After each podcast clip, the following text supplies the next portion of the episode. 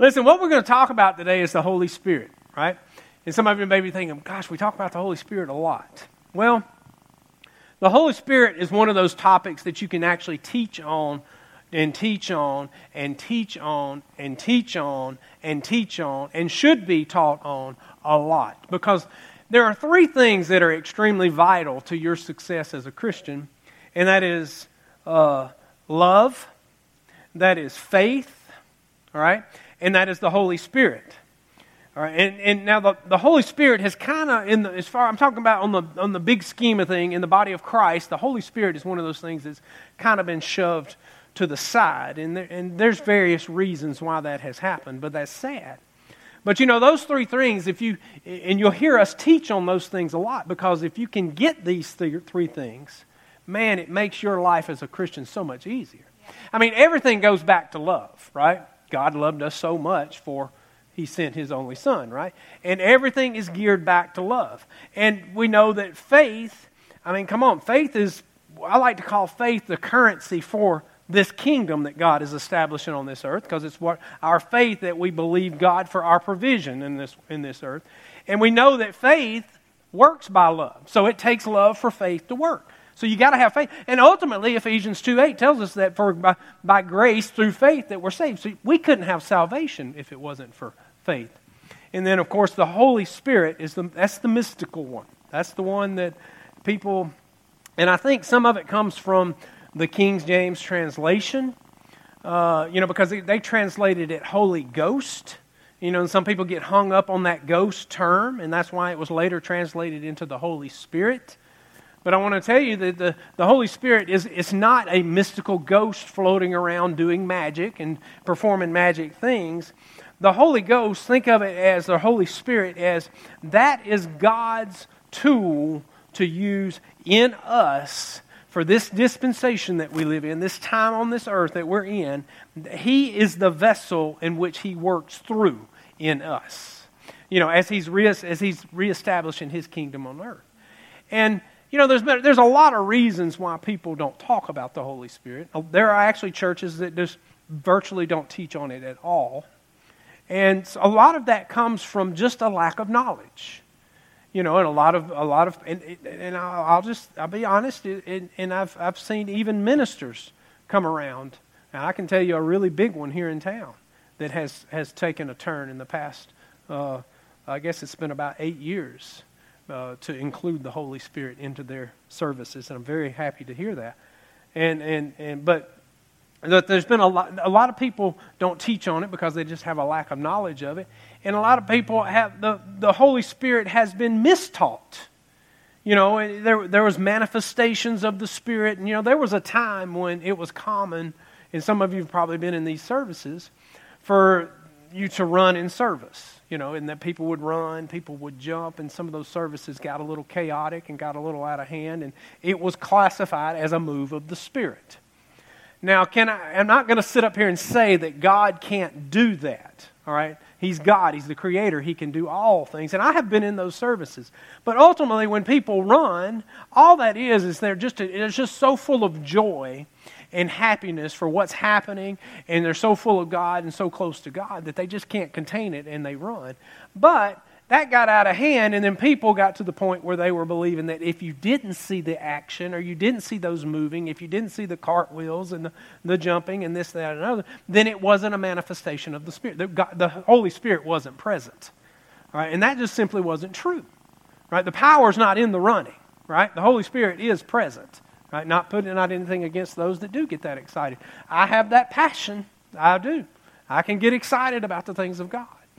But all that being said, that's not exactly what I want to talk to you about. I do. We are going to talk about the Holy Spirit. But one one thing that I've found since I've been in ministry, and um, we graduated in two thousand eight. Of course, we were a part of churches before then, but full-time ministry since two thousand eight. And a reoccurring theme that I have found from talking to people in, in, in the body of Christ, and I'm, I'm talking mostly about believers, is that believers struggle to see the Holy Spirit working in their life, right?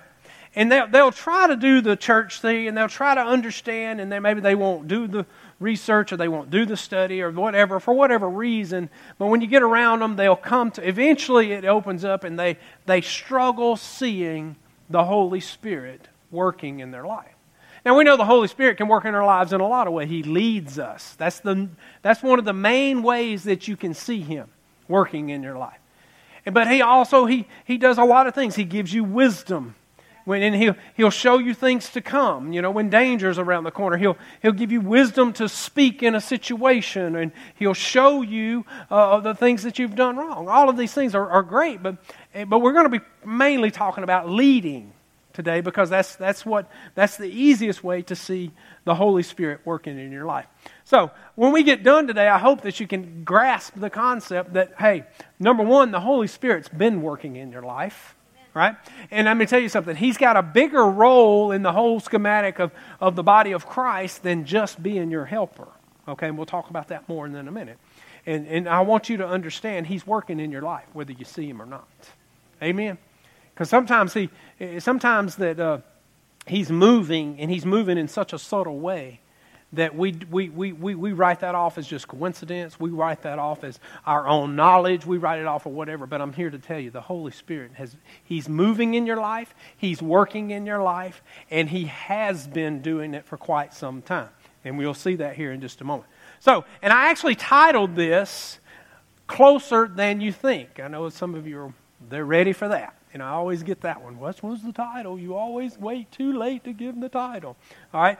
The closer than you think. The Holy Spirit is closer than you think. Right? And He's a vital part of the equation. Love, faith, Holy Spirit. And you're going to see that here in a minute. Because let me tell you something. Not only can we not have salvation without faith, we wouldn't have salvation without the Holy Spirit. We'll talk about that more here in just a second. So He's very, he's very important to the equation. So let's get after this thing, and let's go to John fourteen sixteen. I know this is this is a very familiar scripture, and I'm going to read this out of the King James. And if you've been around here any time, we've, we've read this scripture quite a few times, but it's worth going back to. You know, one of the greatest things you can do when you're teaching on something is repeat. You know, people attain the knowledge the more that it is repeated. Not everybody. Now, that drives people crazy. That, that you know, some people can just attain knowledge quickly. Some people need it repeated, and those that attain it quickly are like, why are you repeating that? Well, it's for the benefit of those that don't attain it that quickly. Amen? All right, so it says right here, it says, and I, this is Jesus talking. He says, and I will pray the Father, and He will give you another comforter, that He may abide with you forever. We've heard this scripture many times when we talk about the Holy Spirit, right? I love the Amplified Version because it gives the definition of comforter right there. It says, and I will ask the Father, and He will give you another comforter. And in parentheses, it says it's a counselor. He's your helper. He's your intercessor. He's your advocate. He's your strengthener. And standby, that He may remain with you forever. Now, I'm going to tell you, when you read that and understand that's what He is to me, whew, that gives me a lot of excitement. That pumps me up right there. Because I'm not, you know, we talked about a few weeks ago how we're not called to do this alone. See, too many people are trying to do what God's called them to do, and they're trying to do it in their own strength. They're trying to do it by themselves. But that's crazy when you understand that we've got help. We got a counselor. We got an intercessor. We got a strengthener. We got an advocate, and it's called the Holy Spirit, right? Now, when we talk about that word, the definition of that word, because, you know, whenever you're breaking Scripture down, you get your concordance out, and you you got to rightly divide the word. Come on, you dig a little deeper. You dig into these definitions, and, and you find these things out, and you get to the context of what's being spoken, who's being spoken to, and you get to the meaning of that verse. And we talk about that a lot, but I think if you if you if you look at the word another, now to first see that word, you think, well, that's that's nothing special. It's just another. It's just another one. So, you know, but if you if you look at it a little closer and you study it out, then and you'll understand it. In most all the other translation, that word is still there. So that word is what the point is is that word's important. Yeah. And when you dig into the little deeper into the context of what that word means. That word is actually translated from the Greek word allos. I'm not sure if that's how you pronounce it, but that's how we're going to pronounce it here in Auburn, Alabama. All right? Forgive me if that's wrong. But it actually means another of the same kind. So what Jesus was saying right here, he says, and I will pray the Father, and he will give you another of the same kind comforter that may abide with you forever. What's Jesus talking about? He's got to leave, right? We've talked about this before. If Jesus did not leave the earth, then the sacrifice did not, was not, it was null and void. It, he had to leave.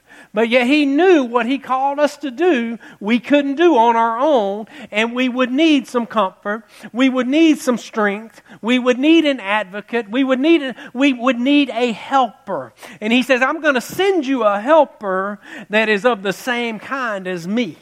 That's what he's telling them right there. Now, when you think about that, woo, glory to God. That's exciting right there, right? I mean, he didn't he didn't just give us a helper. He gave us a pretty significant one right there, right? You see how much fun it is to dig in and tear a verse apart? Because you can you can get to some you can get to some meat. Woo, glory to God. Because you can you think about it, when the disciples walked the earth with Jesus, I mean, just think about Jesus being with them. Did he not comfort them? Did he not strengthen them? Did he not intercede on their behalf? Was he not their advocate? All of these things right there. And it's so cool that, and when you see that, you realize that Jesus was our example, remember. So if he's our example, when he walked the earth, then everything that Jesus was to the disciples is what the Holy Spirit is to us as we walk this earth. Amen. It's very, very, very important, right? And I want you to understand something. He's closer than you think. You may not realize it. And let me tell you something. The Holy Spirit's been working in your life even before you were saved, and we'll talk more about that. See, some people get hung up on, well, I've never had the baptism of the Holy Spirit, you know, and I know the Holy Spirit comes to dwell on you when you get saved, and they get hung up on, well, what is the baptism of the Holy Spirit? Don't get hung up in all that. When you get saved, the Holy Spirit comes to live on the inside of you, to do all of these things for you, right? Now, he's there to help you. He's there to do all of those things for you. Now, the baptism of the Holy Spirit is not difficult. It's just the empowering. It's another step over where you receive the power. You get such an overflow that allows you to do what you're called to do to benefit others. Right? So when the Holy Spirit comes to dwell at the at salvation, he's on the inside of you. That's for you. But when you get baptized with the Holy Spirit, with the evidence of speaking in other tongues, that's to benefit everyone else and to help you do what you're called to do in the body of Christ to benefit everyone else. It's that simple. It's not, it's not that hard, not, not difficult at all. But people get hung up on all of that, right? Because they're not sure about what the Holy Spirit is supposed to be to us. But we, what, the, what the point is, is we, we need to get to a place in our lives where we view Uh, uh, the Holy Spirit with the same perspective that we view Jesus. You know, people understand that Jesus was a man. He walked this earth. He was God as a man on this. He was flesh and blood. And I think people can wrap their mind around that because of that truth. But you see, we can't see the Holy Spirit. You can't see him. But you can, but you receive him by faith. There goes that word again. Faith is so important. So we receive him by faith. Right, and we, so you, that's why you got to get understand uh, the the, the ne- necessity of faith and understand the meaning and how it works in your life, right? But you gotta you gotta remember this: the Holy Spirit is a vital part of the equation, and He is the Holy Spirit is a. He, as a matter of fact, you you cannot remove the Holy Spirit. You cannot remove Him. All right, and this is why we teach on that subject. Michelle did probably one of the best. Best teachings on the Holy Spirit Wednesday night. If you weren't here, man, when that podcast gets up, you want to get it. It was good. Was it not good, Lord? It was good. It was. And I'm talking about, I'm talking Bible college. I felt like I was sitting in one of my classes. It was that good, you know. It really was. I mean, the anointing was moving. I mean, it was just spot on. It's so simple. So simple, right? But we teach on these things because the Holy Spirit, is it's a part of the equation that we cannot remove.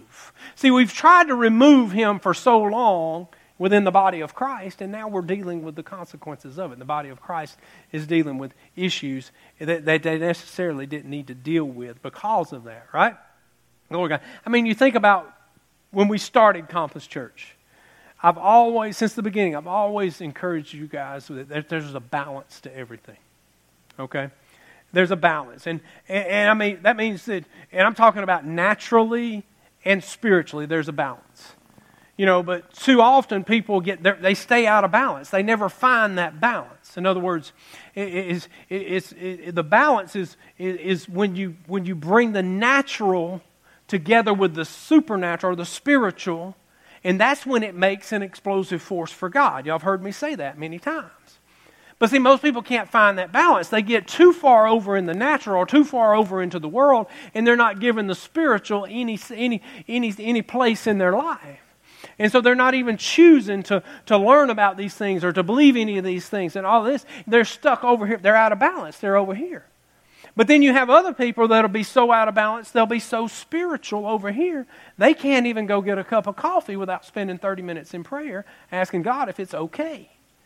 Listen, go get your coffee, right? God didn't intend on it to be that. You don't have to. See, that's out of balance. That's out of whack, right? I mean, I mean, he wants to lead you, but you don't have to be that super spiritual. I'll never forget. And I've shared this story many times, but there was one girl, you know, when we were in Bible college, you have a group of friends, and Austin knows, Anna knows, Jessica knows, all of them had their group of friends. And there was this one girl, and she just drove us bananas because she could not go. It, you know, after class, we were like, all right, we're going to eat. Where are we going? You know, and she'd be like, I'll catch up with you guys. I've got to do, I've got to check with the Lord. And we'd be like, okay, go check with the Lord. We'll be done eating by the time you get there, you know.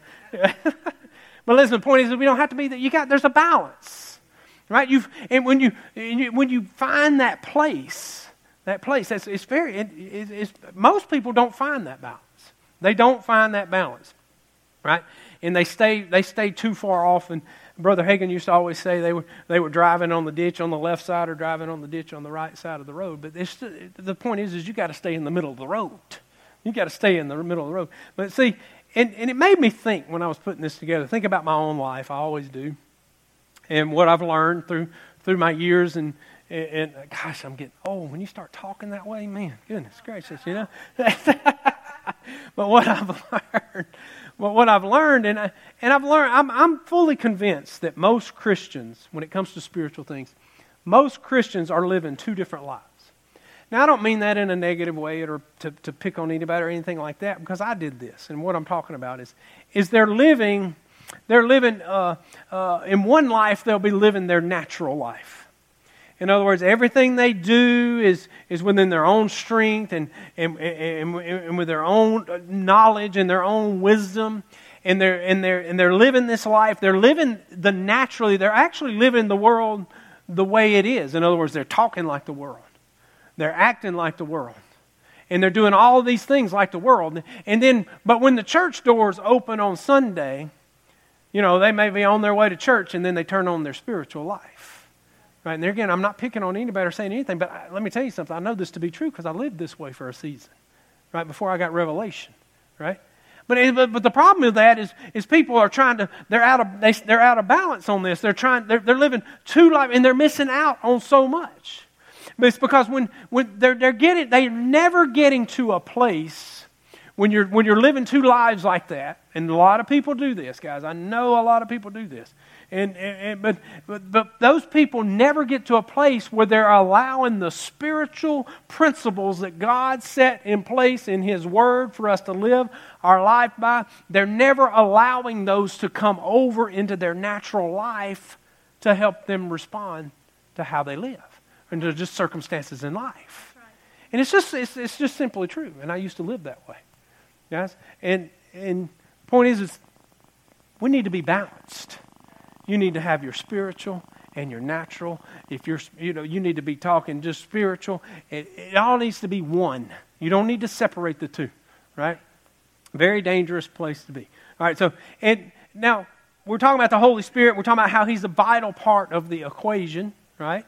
And, and and and unfortunately, you know, a lot of Christians and a lot of churches have have pushed him to the back burner, and they're and and and they struggle with the fact that they can't see the Holy Spirit working in their lives, right?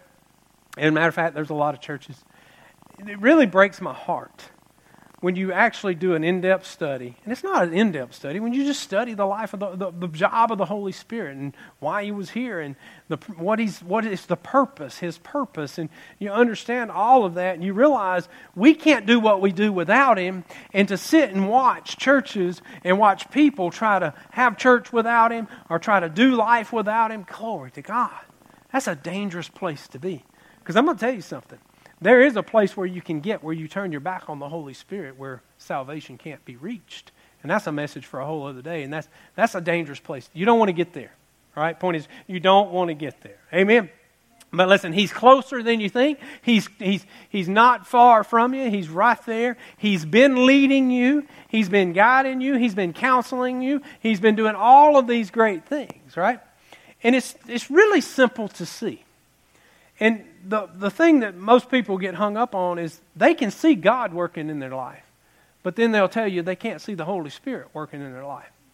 Well, they just missed it right there.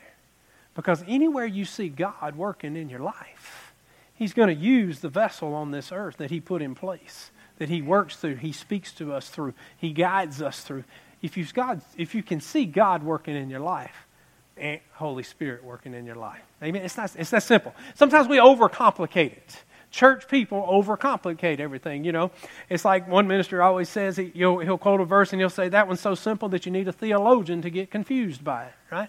So sometimes we we overcomplicate. Nothing against theologians, you know. I have friends that, that have gone to school for that, and, and, and, you know, that's needed. But sometimes, you know, the Scripture, with the help of the Holy Spirit, is not difficult. It's really not. And when you overcomplicate it, you make things harder than it has to be, right? And, you know, when it comes to, to seeing what God God move in your life, you know, people, people don't see it or don't realize it because they're not looking for it, or they're looking for the wrong thing. And this is very important, guys. As a matter of fact, people, they, they don't realize that, that, that God sometimes moves in such a subtle way that we don't even notice it. It's just as simple as, I'm going to do this, I want to do this, but yet you get a nudging on the inside that says, "Don't. That's wrong, don't do that." And Holy Spirit working in your life. That's simple. Or maybe you've done something and you pressed on through and you did it anyway, and you immediately get a check in your spirit. That was wrong. Yeah. Holy Spirit working in your life. It's not difficult. You just have to yield to it and you have to look for it. You know, too many people are looking for the wow factor. And the Holy Spirit's only going to speak to me through a wow situation, a visitation from an angel. See, that's getting out of balance. That's getting super spiritual over here, right? I, I've had, I know people right now that I graduated with, and hope they're not watching this, but I won't quote their name. But they, oops. But they're still not in ministry because they're still waiting. They still haven't heard. Something's wrong. Some, God's, God's got a lot for us to do. And if he's called you, and he hasn't called you in ten years, something's wrong. You need to look at yourself. You need to adjust what you're doing, because he's not doing something wrong. You're doing something wrong if you're not hearing him. That's the, that's, that's the, that's the thing right there, right? Glory to God. But when it comes to seeing God work in your life, or the Holy Spirit work in your life, guys, this is why I encourage you to get a journal. Now, I know every guy out there just went, "Ooh, that's so girly. I don't want a journal." You know, a journal? Really? Journal? I love this. Uh, Keenan, one of our interns there, he's doing a great job, sent me a text yesterday morning, and it, he was going. He went back to his journal. I'm sorry, I'm telling on you, man. He has a journal, but that's okay. I have a journal. So we're we're yeah, we're tight, you know. But Keenan was sharing with me something that he had learned, and something I think he had taught to his youth in the past, and.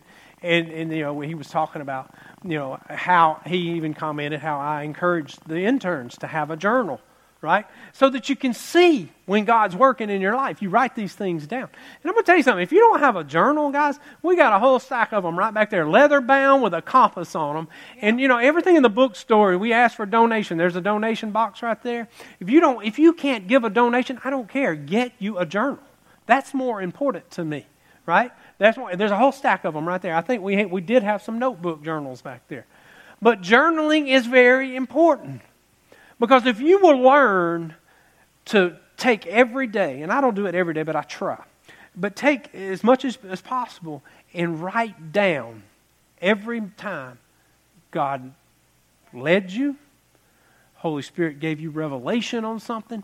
All right, all everything, every time He worked in your life during that day, you write it down, because there's going to come a time when you, when you, when you, when you, you know, you go, you need, you know, God's moving in a subtle way in your life, but there's going to come a time when you need God to work big in your life, and you need to be encouraged through the small things that He's done in your life, so that when you hit that wall and you come up against that mountain, boom, He's there. You know He's going to be there, and you don't tuck and cower and run in fear and fall away from the principles of God. Glory to God. It's very important, right? Yeah.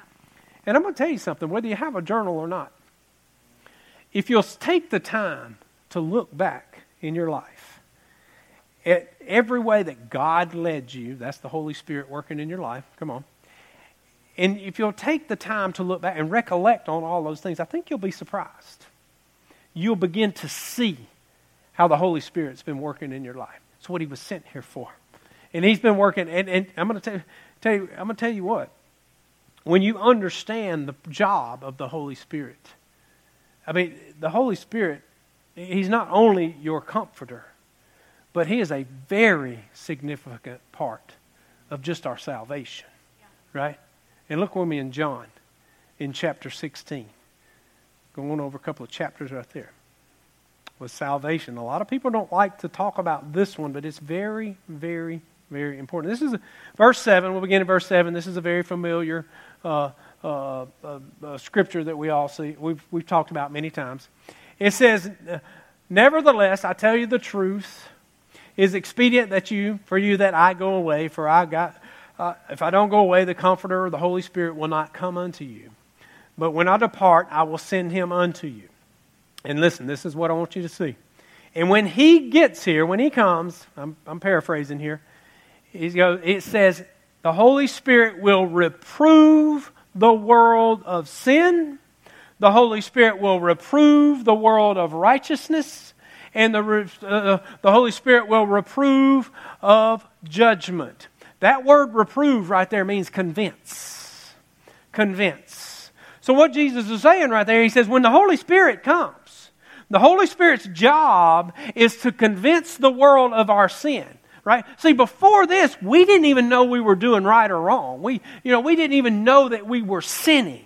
But His job is to come and convict us of our sin, convince us of our sin, open our eyes to our sin and our brokenness and our fallenness. But He's also sent to show us and convince us of the path of righteousness, the way out of our situation, right? That's His job. That's why He was sent, right? And then, of course, you know, the one no one wants to talk about is He's to convince us of the day of judgment, right? And we don't talk about that much, but you understand the job of the Holy Spirit was to convince us of our sin and our need to repent. Guys, that's very important. But see, without that, we didn't know we're sinning. He's very important. He's been working in your life a lot longer than you realize, right? And you got to understand something, that when it comes to that, when it comes to convincing us of our sin, let me just throw this one out there. It's not your job. It's not my job. It's not Pastor Michelle's job. It's not Lourdes' job. It's not Jerry's job. It's not Keith's job. It's not any of our job to convict another person of their sin. That's the Holy Spirit's job. See, if people are feeling condemnation from the sin that they're in, it's not coming from the church. But so unfortunately, sometimes it does come from the church. There are a lot of churches that are preaching and teaching condemnation from the pulpit. And that is why the church gets scarred and has a bad name. See, we are just to love that person in their broken state. Listen, I've been broken. I needed that love to bring me out of that. We are to love them. Now, we don't keep them there. God doesn't want them there. Right? We love them where they are, and we teach them, and we nurture them. We have family responsibilities, remember? And we're to bring them into the family, teach them what we know, share our lives' experiences, all of these great things. Bring them out of the sin into the path of righteousness that the Holy Spirit has convinced us of, come on, has taught us. That's our job, right? Preach the Word, yes. Glory to God. I'm going to tell you, the Holy Spirit is very vital to the equation. As a matter of fact, the Holy Spirit has been drawing you to Christ. See, the Holy Spirit was working in your life before you were saved. He's pretty important. He's very, matter of fact, if you're saved, then it's because the Holy Spirit was working in your life. John six forty-four says that no one can come to me unless the Father who sent me draws them to me, and at the last day I will raise them up. Now, this, this scripture has been taken out of context many times. A lot of people read that and see that to say that God has predestined certain people, chosen certain people, and He's sending His Holy Spirit just to those people, and that's just simply not true. What He's talking about right there is there is going to be a drawing. God is going to draw people to Him. You know who's going to do the drawing? The Holy Spirit is going to do the drawing. The Holy Spirit is going to be, is going to be drawing you, and He is what draws you in. And let me tell you something. It's very interesting that He draws you in, right, into the in, into the, and He's been drawing on you. People always ask, well, when does He, when did He start drawing on you? And and, and Pastor Michelle touched on this Wednesday night, but He started drawing on you the very moment you heard the Word. As a baby, as a child, when you heard the Word and can rationalize and understand it and form a belief off of it, He started drawing you. Now, what's the Word got to do with it? What comes from hearing the Word? Faith. Faith. Faith comes from hearing the Word. See, when you heard it, faith rose up in you. Come on. Now, the Holy Spirit has access. And now the Holy Spirit begins to draw you in. Guys, this is why we have to preach the Word. Yeah. So why the Great Commission says to preach the gospel, not to go and put it on an app, not to go and take an iPad and just let someone read it. We are to preach the gospel so that faith will rise up. Remember Ephesians two eight? We are saved by grace through faith. Yes. Faith's important, guys. It is important. It is. I mean, think of it like this. We're born on this earth with a sinful nature, right? That's the simple truth. Until you're born again, and then the, the Holy Spirit comes inside, and you're become a new creation, new creature, right? New creation, right? So when you're born with that sinful nature, think about your your think about there. Now there's a gate now on your heart to keep all the goodness out and all the things of God, and it's out and it's locked, right? And you need a key to unlock that gate. So what's that key? Faith. Faith. It becomes the key that op- faith that rises up when the Word is preached, unlocks that gate, opens it up. The Holy Spirit has full access and now is drawing you and drawing you. Now, ultimately, you got to make a choice to make that decision based on that drawing. Glory to God. But He's been drawing you for a long time. And ultimately, I think He's got everybody in there. All right, He's drawn you in. Amen. Glory to God. But the point is, is He's been working in your life for a long time. A long time. That right there, that should that should get you pretty excited, right? And we know that the Holy Spirit will help us in many ways. He'll He'll lead you of, uh, uh, He'll forewarn you of danger around the corner. You know, I'll never forget. Um, I had a pastor friend of mine that he got off work one evening, and he went and got in his car to leave, and uh, it was Pastor Bill, and he. Um, He went to crank his car up, about to put his key in, and he just got a check. He said, oh, oh, don't go. He said, okay, well, whatever. You know, and he was a creature of habit, same way. He'd go home every day in Oklahoma. And he, so he went back in his office, and the secretary was like, what are you doing back in here? He said, well, I just got to take a break. So went back in his office and sitting in there and doing some reading and doing some studying. And, and, and just for a minute, ten minutes went by, and he was just, you know, waiting on peace to leave. And finally he got peace to leave, and he said, okay. Didn't question it, didn't think nothing else about it. And then on his way home, he always drives the same path. And on his way home, right about where he would have been had he left at that time, there was like a four-car pileup right there. Now, you can rationalize and say, well, he may not have been in it, whatever. Listen, you want to do that? I don't care. I call that the Holy Spirit forewarning him. So telling him, don't go, don't get. Listen, the Holy Spirit will help you in these ways if you're sensitive to that leading. Listen, a lot of us are, are we, we sense that, but then we quickly rationalize it away. You got to learn to obey it and follow it. You know, he'll give he'll give you wisdom in things to when you make mistakes.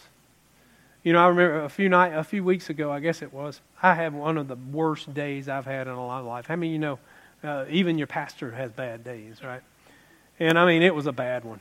I came home, I didn't, I just wanted to, blah, just wanted to go to, it was a rough day, you know. And I mean, I'm praying in the Spirit, I'm doing everything. You know, it's just this broken world. You're going to have days like that. I don't care who you are.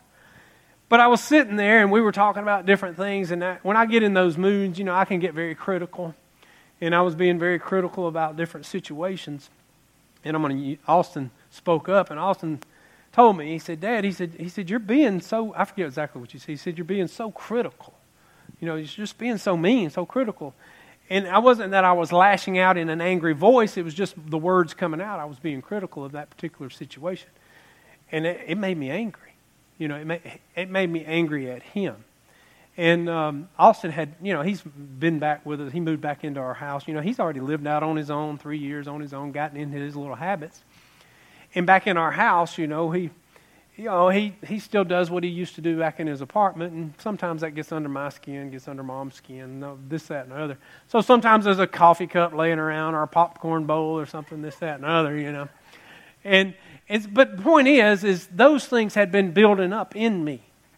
And when he said what he said, now, now he was right, and we'll get to that here in a second, but when he said what he said, I was angry. And I got I, I felt like he was coming at me. And really it was just a it was an avenue for me to finally explode and let all of this go. And you know, I said some things that I didn't need to say, and and not in a loud, harsh voice, but uh, uh, you know, he understood. And and uh, and right about that, that night when I went to bed, Uh, the Holy Spirit, I couldn't sleep. It just rose up in me. He was right. You were wrong. And I said, oh, Lord. He said, he was right. You were wrong. And so uh, I was like, okay. All right. And so the the next time I saw him, I had to go to him. And I just told him, I said, Austin, I need to ask you to forgive me. You know, you were right. I was wrong. You know, and, and the point is, is there were some life situations that were building up in me based on other things, and I just piled on to him. All of that. You know, it started with what he said, which he was right and I was wrong, but all then all the other came out, the popcorn bowl, the cup laying around, the dirty dishes, the dirty clothes, all this started, blah, started coming, I was piling on. Yeah. And I was like, oh, wow. You know, and I, t- he, I told him, I said, please forgive me. Of course he did, you know, and... Um, Uh, but God told me, he said, don't pile on. He said, do you want me to pile on? I thought, oh my gosh, because he could pile on. You know, he could pile on. I thought about it. Oh, you could pile on. No, no, please, no. I'm, I'm, for- please don't. But you see, that's the Holy Spirit working in your life. The Holy Spirit will ch- adjust your attitude. You know, one of the worst things is to develop an attitude about your place of employment. But everybody does it. Or they even, people will develop attitudes about the church, about anything. People naturally, because of our nature, is, is to be critical, is to tell people how to do stuff, is to, you don't do it the way I would do it. And this is typically how attitudes are formed where people work. And, and if you work somewhere, after a year or so, the newness wears off, and now you don't have an attitude. Well, that boss won't do it this way. He's stupid. Can't he see what he's doing? Right? And I'm going to tell you something. The Holy Spirit will help you check your attitude yeah. if you yield to Him. If you don't yield to Him, you're just going to keep working there and have a miserable life. But what I, I remember when He worked with me on this and this, and I learned this a long time ago. I worked for one company for fourteen years, and I learned really quickly that this was making me a miserable person, having that attitude about the company. They did a lot of dumb things in my mind. But what I realized and I learned, the Holy Spirit showed me was, hey, you can't see the big picture. You don't know everything that He's making those decisions based on. So what I learned to do is I just learned to do my job. If He told me to do it this way, I did it this way. If my boss told me to do it that way, I did it that way. And I learned to let it stop right there. Don't go further with it. Well, that's crazy. You know, if you did it this way, it'd be easier. If we did it that way, it'd be faster. We ought to do it on Tuesday and not Wednesday. Let, don't get hung up in all of that. Just be obedient. Submit to your leadership. Anyway, all of that was inspired by the Holy Spirit. Check my attitude, right? And there's a lot of people that need to learn to yield to that one. But I want to, I'm going to close out talking about this. It's going to, for just a minute. and that is being led, because this is a subject that creates so much confusion, being led. And I don't know why it's so hard. And it's I think it's so hard is because people are looking for an audible voice. And I'm going to tell you, I've never received an audible voice from God. But and I have missed God when he I, I've known I felt like he was leading me, right? But I'm going to tell you something. I would rather miss God taking a step, trying something that I felt like he was leading me, than not move at all. Yeah. Amen? And too many people are not moving at all, right? So point is, don't look for an audible voice, right? Because he leads us through the Holy Spirit, which is just that unction on the inside. Your conscience is, think of it that way, is more or less your, your, your voice of your spirit. Right from wrong, right from wrong, right? And But sometimes we try to overcomplicate it, especially for those that are hung up way over into the super spiritual side. They're looking for the visitation, just like the guy I was talking about that, that has is holding back for so long to stepping into ministry. He's looking for that wow factor. He's looking for that that something spectacular. I guess he's waiting on God to walk in his living room with a blue paintbrush and paint it on the wall, go here, you know. And and I think that's what people get hung up in. They get hung up in, and if it's not a go ye moment, they don't move. There's a lot of people sitting in a rut, and they're not moving, they're not going because they haven't received a go ye moment. And I'm going to tell you something. This is very important. If you don't get nothing today, get this, because this is this is this is very, very significant, right? But God's leading is not always about a go go ye moment. moment. All right? And too many people get hung up on that. And they're looking for that spectacular, the angel visitation, like the angel that visited Mary and this, that. And I, listen, we're called to live a life, and God put dreams in your heart. I'm talking about dreams that line up with your destiny and with, with your plan for your life. I'm not talking about dreams of a big house, a big car. This, I'm not talking about natural dreams like that. I'm talking about desires in your heart, what you want to do, whether you want to be a businessman, whether you want to be a teacher, whether you want to be a preacher, whether you want to be a doctor, whether you want to be a nurse practitioner, whatever you want to do. God put those desires in your heart, right? And and sometimes you got to learn to follow those things. You know, I only had two go ye moments in my life. That I'm talking about obvious ones. And you're thinking, oh, it was when he got married. No, I'm sorry, it wasn't that. But she was pretty hot, and you know, I was pretty persistent, but that wasn't it, you know. But I did receive one. I got saved in ninety-six, Word of Life Christian Center. Pastor Scott Webb was there. And I was dumb as a rock, man. I didn't know anything. And, but I became a sponge. And I started soaking in, soaking in, soaking in, soaking in, learning, learning, learning. I was loving it. I was there. We had church Sunday morning, Sunday night, Wednesday night, you name it, any other day I was there. And I'm talking about that was church. That wasn't just a small group setting or a meeting or this. It was church. I loved it. Wednesday night, we called it the midweek dose of the Holy Ghost. It was awesome. So anyway, I got saved. And so all this was new to me. I was I was sponging. I was learning. And then, and And after, I guess it was about eight months of being there, I mean, I was just now getting to the point, you know, where you'd raise your hands, because I was just learning about what all that was about and all this. And I was sitting there in worship one day, just praising God. I had just given him all I had, letting the world's, wiping all that away, just focusing on God. And I was praising him. And it rose up inside of me almost like a light bulb coming on. And he said, go to Rhema. Well, my pastor was a graduate from Raymond, so he would talk about it a lot and use stories from there, and, and, and he would reference Brother Hagin a lot. And I thought, go to Rhema? Are you, do you know? Because I just came from a dark, pretty dark lifestyle before I met my wife. And I mean, I'm thinking, and I'm still learning, all this is new. I'm still thinking, don't you know what I've done? And you want me to go to Bible college?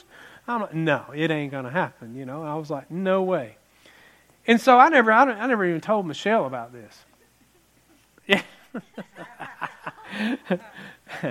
So my solution was, let's get out of here. And so I moved us from Birmingham to Alexander City. We, we nice place. We built a nice farm. Had a lot of good times. That's where we met the Starks.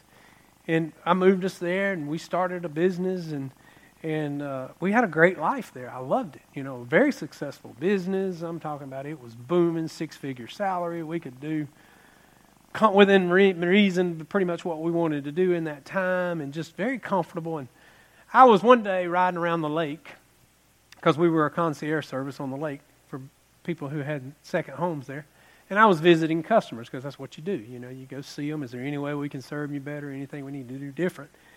And I was dri- coming back driving the truck, and I was coming around the golf course, and it just rose up inside of me, go to Rhema.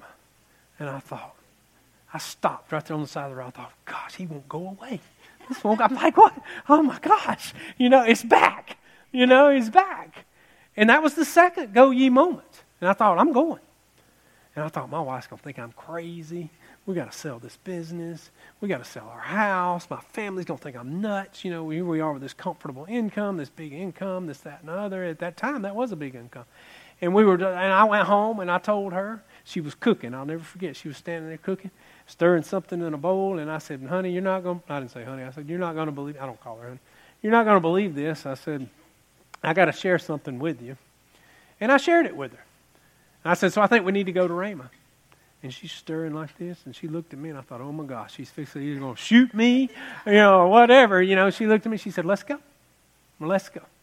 Long story short, we sold a business now. And you know how hard it is to sell a business? Two weeks. Two weeks.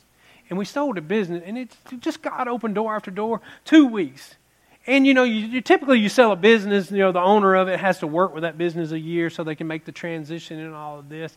It turned out to be somebody within the company that had been with us just about since the beginning. Didn't have to do that. They already knew pretty much what to do and how to do it. And, of course, we stayed on as counsel and this, that, and the other. So sold our house within, what was it, five weeks? Was it three weeks? It wasn't long. It, I mean, God, once we took that step and made the, the commitment, God just started boom, boom, boom, boom, boom, opening door, opening door, opening door. All right, so that's enough about that story. But what the point is, is I've only received two go ye moments, and I'm closing really with this. And that made me think, when God put this on my heart, talking, and because and, and people are struggling to see the Holy Spirit working in their life, and, and one of the primary ways he works in our life is to lead us. Well, of course, I got to go back to the Word. You know, we always go back to the Word with everything, and I go to Paul. I thought, all right, I'm going to study this out. How many go ye moments does the Bible say that Paul had? Because, you know, I like Paul. I mean, you know, we think a lot of Paul, you know. Come on, he wrote most of the New Testament. You know, he's pretty significant. And as I broke it down, there was only two that I could find. And that was, one was on the road to Damascus. And most of you know that story. It changed his life forever, right? And then the second one, and this is one of what, what I really want you to see. And we see this in Acts chapter sixteen, verse six and verse eight. This was the Macedonian call on Paul's second missionary journey. And we we're not going to read the whole thing, but what I want you to see is, Is, is I'm going to read. Look, I'm going to read this out of uh, the New Living, just because uh, Acts sixteen, beginning in verse six. Beginning in verse six. Now, just a little context right here. It says Paul and Silas traveled through the area. When you understand what's being happening, what's happening right here, notice it doesn't say God said for them to travel through the area. They were just traveling through the area, and when you break, when you study this out. Well, all they were doing is they were like, hey, guys, let's get together and let's go check on everybody. Let's go travel a little bit, check on the churches. Let's go see how they're doing, right? And, I, and I'm paraphrasing all this. But in verse six, it says, they've traveled through the area of Phrygia and Galatia because the Holy Spirit prevented them from preaching the word in Asia at that time. And then coming to the borders of Mesia, they headed north to the province of Bithynia, but again the Spirit of Jesus did not allow them to go there, so instead they went to the seaport of Troas. So what is that telling us right there? When you look at what Paul had, Paul moved in what he was called to do. He was moving. Paul was doing what Paul wanted to do. Paul was going where Paul wanted to go unless the Holy Spirit told him no. Yeah. Guys, this is very important. Too many people are sitting on the sidelines. Guys, that goes back to those dreams that God placed in your heart that have to do, line up with the plan of God for your life. Listen, sometimes His leading is just you taking a step towards the dream that's in your heart or what you, the desire of your heart, taking a step and letting God meet you. No check, no, everything's okay, so I'm going to take another step and then I'm going to take another step. Wait a minute, I got to check here. Does that mean I throw the dream away? No, it's not God. I got, I'm not. No, that means you go. You still pursue it, but I may need to go around this way instead of this way. So I take a step this way. No, check. Keep moving. Keep moving. Keep moving. Guys, you. God's leading sometimes is just doing what you're called to do or what you believe you're called to do. You don't need a go ye moment. Sometimes just move. Take a step of faith until the Holy Spirit says no. Take a step of faith. Because this is so important. Too many people are sitting on the sidelines, and we have such a big, big job to do, right? Just take a step. Don't sit for years waiting on the wow factor, waiting on the, the big go ye moment, on the visitation from the angel. Just start stepping with the, uh, towards the desires in your heart. And if you get a check, when you go to take that first step, if you get a check, whoa, don't you go in that direction. Do something else. You'll know that wasn't God. Now, a check is just that unction on the inside. You know what I'm talking about, when, what's right and what's wrong. Everybody knows that when they're about to do something wrong, they know when it's wrong. That's that's the Holy Spirit saying, hey, hey, I'm convicting you of that because that's sinful. I'm showing you this. I'm convincing you of that. Don't do that. Don't go in that direction. Sometimes you got to move. You got to take a step. Are you going to miss God? Yes, you're going to miss God. I've missed Him. But I'm telling you, you'd be better off to miss God taking a step than to stand before Him and Him ask you, how come you didn't move for twenty years? Glory to God. Glory to God. Guys, I hope you got it. The Holy Spirit's been working in your life. He's been there for a long time. He's been working since the beginning. He's been working in ways that you never knew. He's always been there. And I'm going to encourage you, get a journal, start writing these things down. And when times get tough in your life, read it to re-encourage yourself that God is working in your life. He is going to see you through. And no matter what you come up against, He will bring you to the other side. Amen. Let's pray.